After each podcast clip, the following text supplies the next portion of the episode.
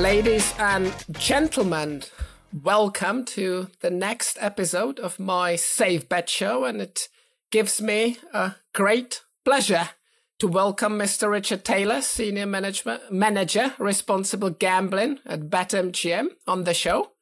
Great to see you, Rich. How are you doing today? I'm doing well, Martin. Great to see you. How are you doing? You might be the first guest, actually, that's ever asked that question. So thank you for that. Yes, I've been doing great. And thanks again for being on the show. And with your kind permission, and I suppose when you guys are watching it with your kind permission, let's delve right into it because our friend Rich here, and I'm blessed by the fact that Rich does happen to be a very good friend of mine. We've worked together for quite a while.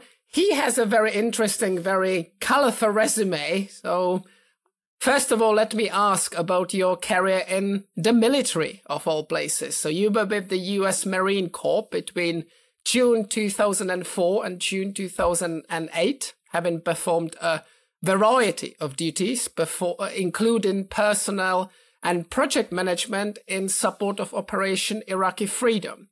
First of all, and I appreciate that uh, I'm just a green card holder. I'm not a full, fully fledged American, but still, under those circumstances, I hope I can genuinely and honestly thank you for your service. It's truly appreciated by myself and this country. And perhaps would you like to talk a bit about what those days were like and what was it like to be in the heat of the action, so to speak, which quite frankly is not really fathomable for somebody like me who's never faced anything like this before. Yeah, no, certainly, and, and I appreciate the sentiment. Um, and and you know, if I could define my Marine Corps experience into a few sentences, I, I would just say that it was the most impactful and uh, important four years of my life outside of being a father and a husband um, the lessons that I learned while in the service, the relationships and bonds that I built, and the experiences that I had, particularly in Iraq, um, have shaped my life and, and, I believe have helped me be a better professional in corporate America. Uh, and so, to speak a little bit about my time in Iraq, I was deployed with the Combat Hospital in Anbar in 2006 and 2007. Many of you may recall that this was at the peak of of hostilities uh, with the insurgency there. And this is right when the surge was announced, when they infused tens of thousands of more U.S. troops into Iraq to help bring stability to the area. And so to be a part of such a pivotal moment in the conflict and in such a profound way as, as serving in a combat hospital where our job was to support the naval medical personnel and saving lives and, and putting people back together and and getting them to elevated, uh, you know, care um, was critically, uh, you know, profound experience for my life and, and something that I, I, look back on with a lot of respect and fondness and certainly a, a you know, it's helped me have a better appreciation for life now, um, having gone through that. And so uh, I, I view myself as fortunate to have been a Marine, to be a Marine, and to have gone through the trials and tribulations that one goes through at such a young age. Um, it, it shaped me in a, in a pretty uh, important way. Thank you for that. And as I've said, those folks that you've helped saved the nation and I suppose the whole world owe the likes of you the debt of gratitude for everything you and your like have done there. So if I may move on, just like you have, having accumulated this invaluable experience in the military, so you moved on to work as a legal assistant in a construction and government contract law firm. I will not be naming the name because we're not necessarily in the business of promoting law firms or others on this show, but I'm sure those who know you will know who I'm talking about. But on to my question. So did that switch require the proverbial leap of faith or could you blend in quite easily? Or in other words, are there any similarities between being uh, part of the support staff and even having done some policing and everything else you've just described as part of the military operation and policing, if you pardon the pun contracts? Yeah. Yeah, no, great question. Um, and you know, I, I, think one of the challenges of anybody leaving the service and going back into the civilian world is that that very thing. How do we take off the uniform and put on a suit and go from one environment that is is in many respects completely different than this new environment and be a contributing member of society and I was no um, different than, than many of my peers. There were certainly challenges that I had to, uh, you know, get through and navigate as I was making my transition from the Marine Corps into civilian sector.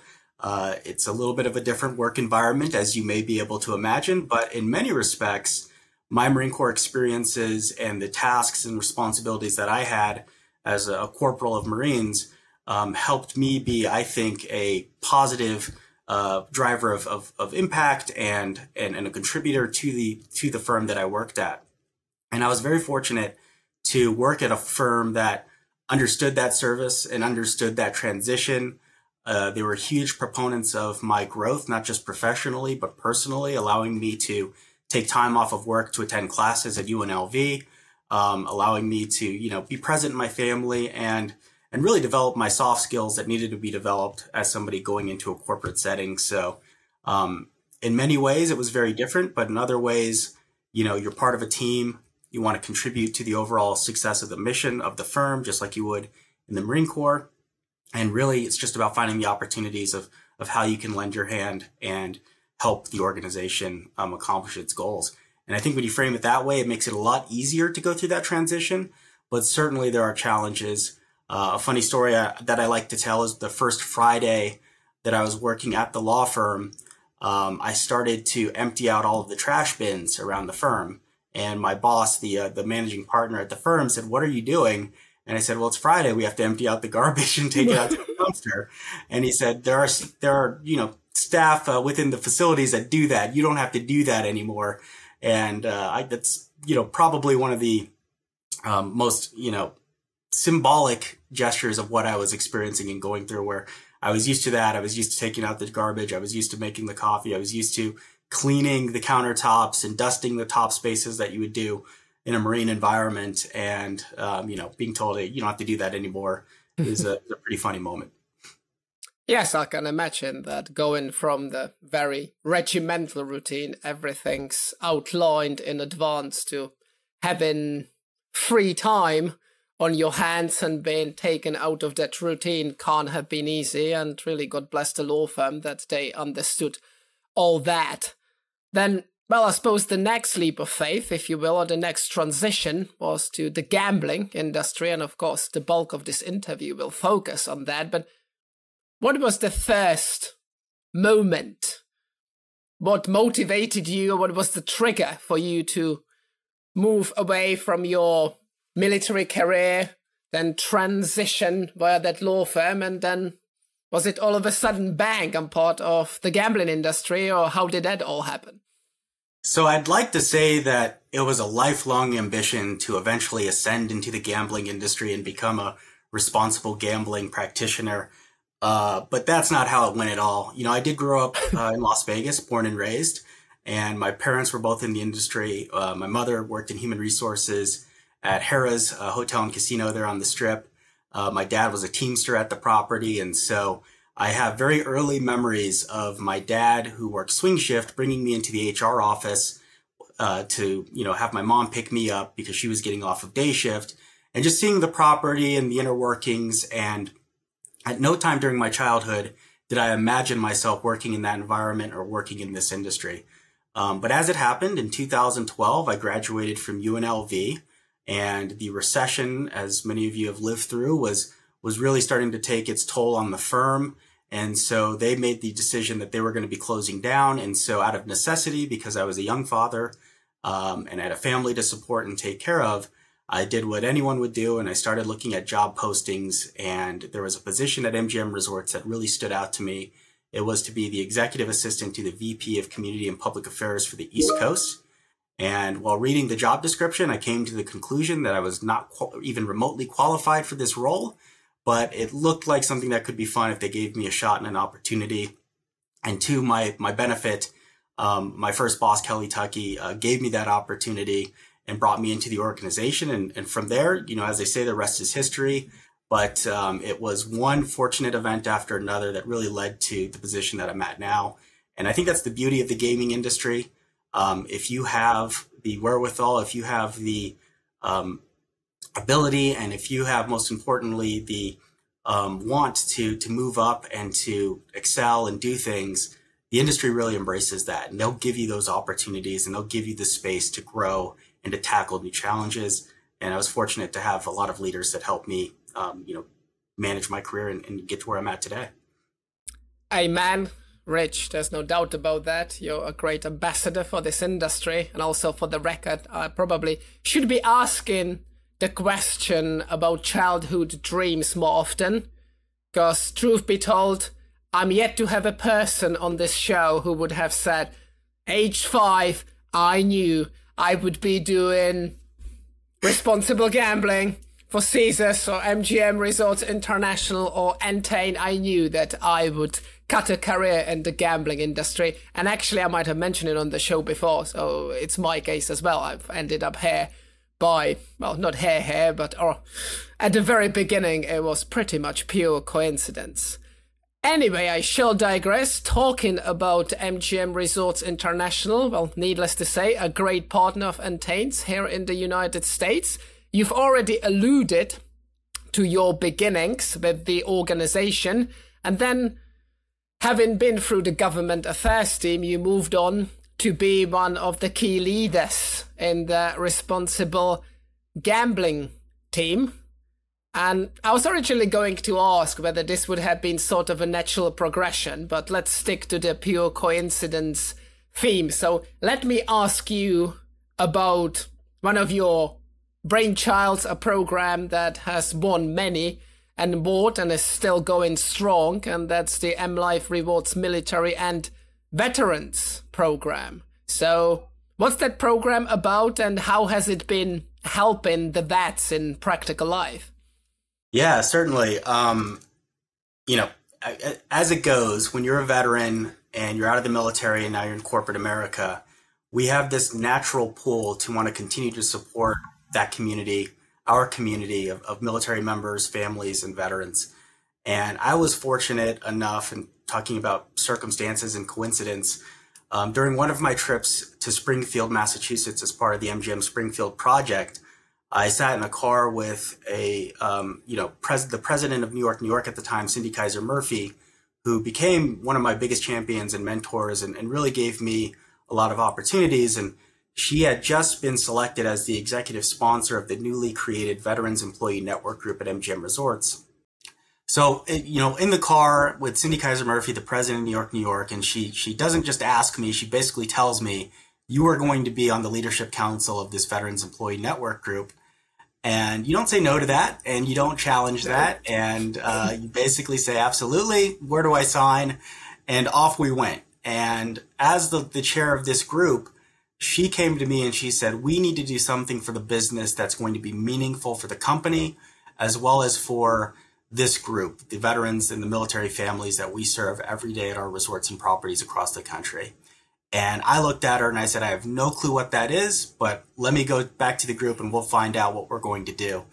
And together as a group, we decided that there are meaningful ways for us to create connection and to drive loyalty amongst this group and to really tap into the esprit de corps and show them that we care and that we want to be the service provider for them when they're making their trip to Las Vegas or any of the regional properties. And so with that, we had this idea to enhance at the time what was called the MGM uh, M Life Rewards program uh, with a military and veterans specific card that would give them benefits beyond what a standard M Life member would receive and more importantly, would empower and enable our guest facing employees the ability to recognize that card and have a conversation with these guests, to ask them where they serve, to ask them what their time in the military was like, and most importantly, to let them know how much we appreciated everything that they did and what their families endured during their service to our country. And it was a quite the adventure putting that program together. I was working government affairs. I had no real clue or inkling about how loyalty marketing really worked, but I was fortunate to have a lot of team members who did and who were able to help support and build a team that developed a program that's been creating meaningful connections with these guests for now over six years. And, you know, I still get the emails about the program and, and the program continues to flourish. Um, and to see it in action, to be on the gaming floor, to be in the in the uh, hotel, and to see these members light up when one of our guest facing employees would would ask them about their service. That's what made it all worth it, and and made it really impactful for me. And and that's what led, honestly, to my role with GameSense and responsible gaming. Um, so without that opportunity, I, I, don't get to do what I'm doing now. So I, I owe a lot to that program, and, and most importantly to Cindy uh, for giving me that opportunity. Hey, hey, clearly the theme of this chat are fortuitous events in life, and we should cherish them. You can never know. So I would encourage everyone to even speak to their Uber and Lyft drivers. It may create interesting opportunities. On a slightly more serious note, I would be remiss in my duties to the industry if I didn't ask you about your collaboration with the great Alan Feldman, who the audience may recall was the very first one that took a chance on me and did this podcast with me. And we're coming, genuinely coming nearly full circle today with Rich in terms of having had Las Vegas royalty on this call because we've had Ellen, we've had Bo Bernhard, we've had Brett Abarbanel, and once uh, Rich and I are done, I'll be calling I'll be calling A'ja Wilson or another representative of the Aces, and it will that will be it. But as I started asking, you know, Ellen Feldman, what would be how would you describe Ellen in four or five words ideally? What oh do you think gosh. about that man? uh that's a great question. There are so many words that I could I could say about Alan, um, but I think the most important to me has been um, mentor and friend. Um, and you know, he's the one who gave me this opportunity in responsible gambling. And and it, again goes back to this MGM Springfield project. That's where I first met him. I remember uh, Kelly told me I needed to go pick him up from one of the events and we, we rode in the car together. And here's Alan Feldman sitting next to me. I knew who he was. I obviously have Google and and looked looked these people up. And this titan of industry is sitting in the car next to me, and he couldn't have been the nicest, uh, you know, a, a, nicer gentleman than than than who he is. And, and that's the thing that I think, you know, is is most important to me is the way he treats other people.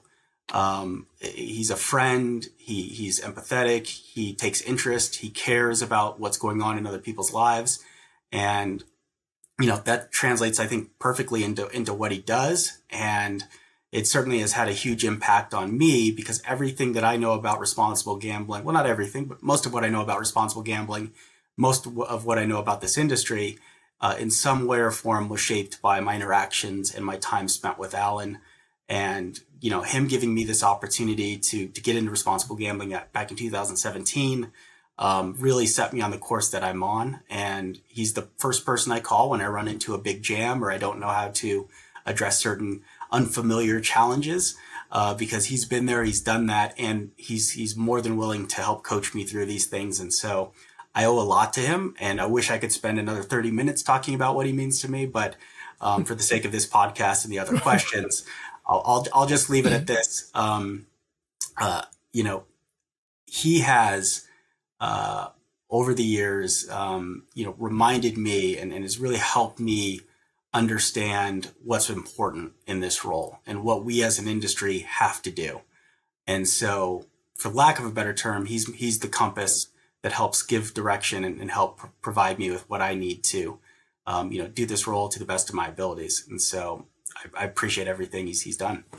That's a great way of putting it. I was gonna call him the mentor in chief to the industry because that's what he's done for me as well, and many, many others. And I do recall our first meeting when he approached me and said, "Hello, I'm Alan Feldman, and I'd like to have a chat." And I didn't know whether I was supposed to take a bow or how I could stop the jitters. But just like you guys, we've become friends, and I'll forever be grateful for that on to BetMGM, you know, your latest career move. You dropped the RI at the end of the name of the previous employer and added Bet up front, joined BetMGM, unless I'm mistaken, in September 2020. And these days, you and the team manage 20 plus, nearly 30 jurisdictions across the US and Canada, of course, from the responsible gambling perspective. So, what's your recipe for, if there is one, for managing this level of complexity? Because it's needless to say that all the states, I'd like to think, are trying to do the right thing, but they are coming at it from slightly different angles, and every single regulatory regime has certain quirks and idiosyncrasies, which I suppose keeps us entertained, but that's what I mean when I talk about complexities. Yeah, that's a great question. And I, I, think it starts with what you, you mentioned during the question, and that's team. Um, I'm fortunate to have the best analysts, the best responsible gaming analysts uh, in the industry. Um, a little biased because they're they're my they're my teammates, but without them, none of this is possible, and we're not able to effectively execute on the mission of, of responsible gaming here at BetMGM. And so I'm very fortunate to work with some of the most compassionate, intelligent, and multifaceted individuals um, you know that I've ever come across in this industry. Our, our ability to jump from customer escalations to creating responsible gaming education month campaign items to everything in between. Um, there is no shortage of challenge within this space, and so without that team, I, I wouldn't be in the position that I'm in right now. Speaking to the regulatory differences, certainly that that is a huge challenge, right? This is a state by state issue in the United States. And with that comes state by state challenges and different approaches. But in general, I think you're right. I think most of the the states are all trying to do. In fact, I, th- I would say all of the states are all trying to do this in a thoughtful and sustainable way.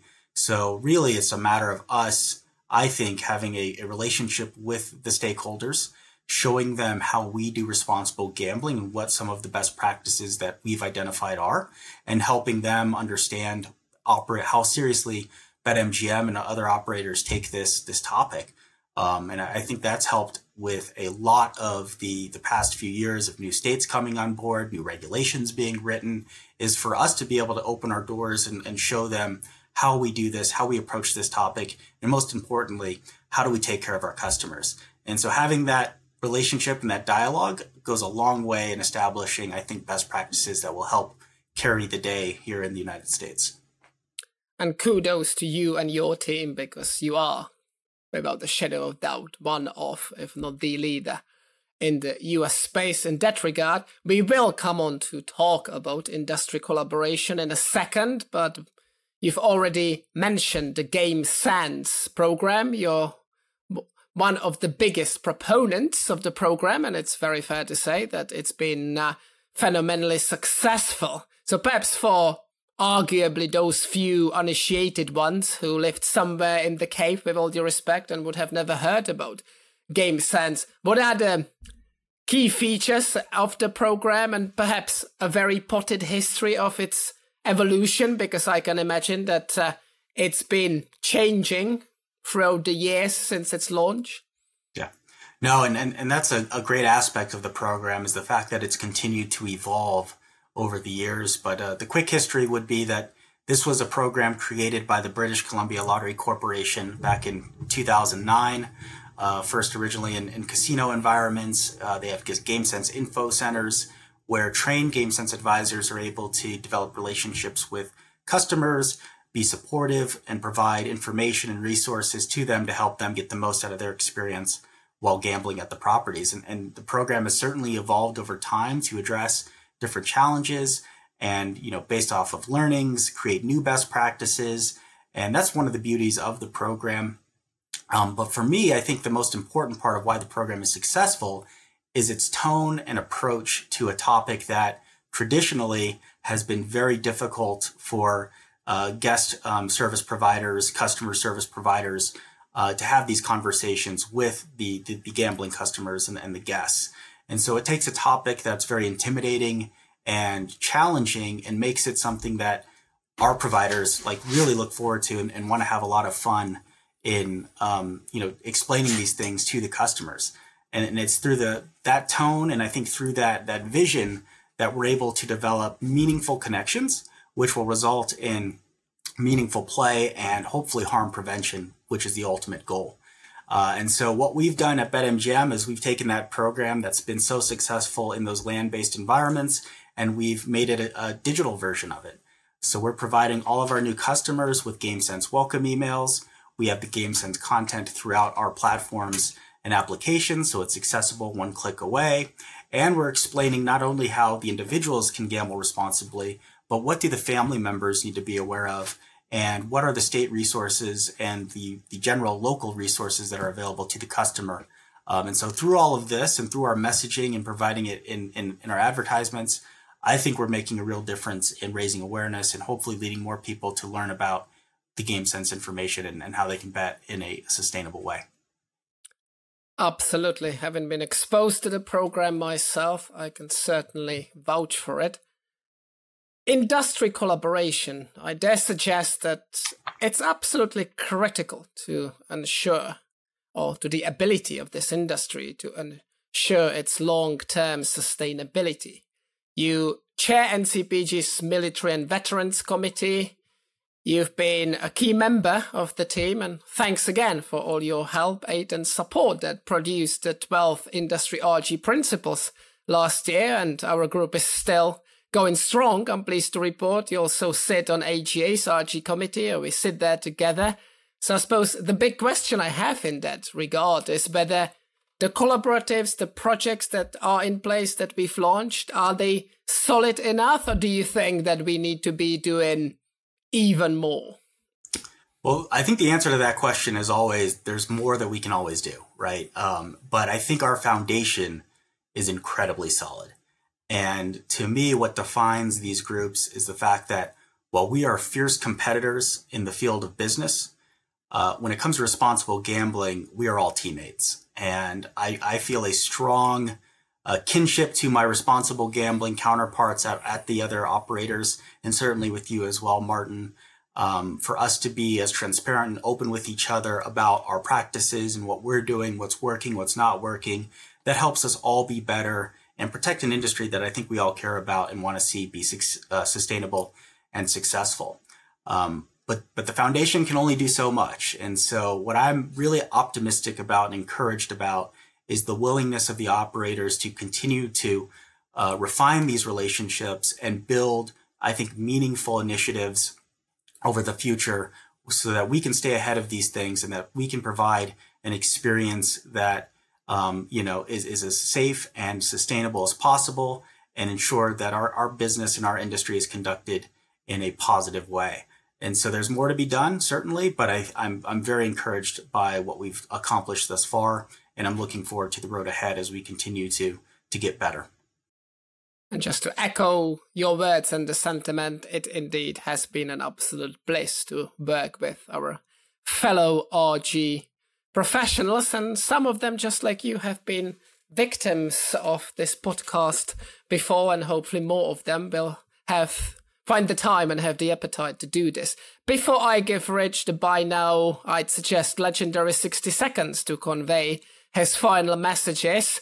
I'd like to ask about Las Vegas as these days the undoubted sports capital of the world. So belated congratulations to the Knights and the Aces on their championships. So couple of questions. Do you think that the Golden Knights can carry their momentum into the next season and start a new dynasty, which has been proven rather difficult in the NHL of late? Yeah, the answer to that is emphatically yes. And as a fan of alliteration, I, I can't wait for the Dynasty in the Desert documentaries to appear five to 10 years from now, retelling the epic stories of how the Vegas Golden Knights just absolutely dominated the NHL over a long stretch of, of time. So I'm looking forward to that. Uh, I took my daughter to the celebration parade after they won the Stanley Cup, and I haven't felt that, that strong sense of community uh, around a sports team since the, the Runnin' Rebels back in, in, in 1991 when I was about five years old, uh, and, and that parade. So it, it's a huge moment for this town. If you would have told eight year old me that we would be blessed with so many sports franchises, with a, a incredible facility at the T-Mobile Arena to house an incredible uh, hockey team, and now the Raiders, the Las Vegas Aces, and, and their championship and what they've accomplished. Uh, soon, hopefully, the A's and, and, an NBA team, which I believe it's only a matter of time. Um, I wouldn't have believed it. Uh, that that was a the whole thing growing up is that because of our our gambling and, and everything else that we would never get these teams. And I, I think what we've seen is not only does it work, but it works very well. And we're providing some amazing experiences sports fans from across the country and across the world to come here and to watch their team get beat by the Vegas Golden Knights and have a great time while doing it. And so for me, it, it's been one of the, the coolest things to witness as a lifelong Las Vegan. And I'm looking forward to the many championships and, and teams uh, in the future. I can't think of any better people, two people, than you and Alan to script the documentary, but yet again, on a serious note, just like you, I wouldn't have believed it even 10 years ago that a hockey team could be, could end up being such a great success in a city in the desert, but having been to a few Golden Knights games and hopefully we'll be able to do many more in the future, having been there myself, it's been breathtaking even and phenomenal how the whole community, as you've said, welcomed those players, brand new sport and rallied around them and they paid back in the best possible way. You know, two Stanley Cup finals and lifted the trophy last year. And I'm saying that as a Bruins fan. But I shall digress one final time and give Rich his 60 seconds to firmly cement his future place in the Gambling Hall of Fame. So, Rich, the floor's yours. What are the key messages you'd like to deliver to the industry? Well, well, first, uh, Martin, I want to thank you for bringing me on and giving me the opportunity to to do this interview. It's been a lot of fun, um, and most importantly, I've appreciated our, our, relationship over the years as we've gotten to know each other through the joint venture and, and through responsible gambling in general. I think what I, I, would like the audience to leave with is um, just just knowing that the industry takes this seriously. Uh, BetMGM takes this seriously, but I, but all of the industry takes this seriously, and there are a lot of very talented and intelligent people who are working every day to refine our product and to make sure that the way we present gambling through our sports betting applications or iGaming applications and in land-based settings in the most sustainable and safe way possible. Uh, we genuinely care about our customers and we're doing everything that we can to ensure they have the tools, the information, and resources to make informed and empowered decisions about their gambling. And we're going to continue to do that. And we're going to continue to find ways to partner together, to partner with other stakeholders to help ensure the sustainability of this industry. Um, and so when we think about responsible gambling, it's not a check in the box. It's not about regulatory requirements uh, solely. It's about our, our whole per person, our whole customer view, and making sure that we're putting them first and giving them every opportunity to get the most out of their gambling. And I'm looking forward to continuing to work with everyone and to work with the stakeholders uh, within the problem gambling community to make sure we're delivering on these goals. So that's all I have, and and I'm and you know, thank you again, Martin, and I appreciate the time. You've got a lot. Thank you very much for coming onto the show. I'm sure we'll be able to get Mark Stone to amplify the messages that you have just conveyed on the documentary that Alan and you will be producing. I'd love a have to piece have a piece of that as well. But ladies and gentlemen, you know, this has been Rich Taylor from BetMGM, great friend of mine and great industry ambassador. My name is Martin Lycka, and this has been yet another episode of hopefully your favorite Safe Bet Show. Thank you very much, and see you next time.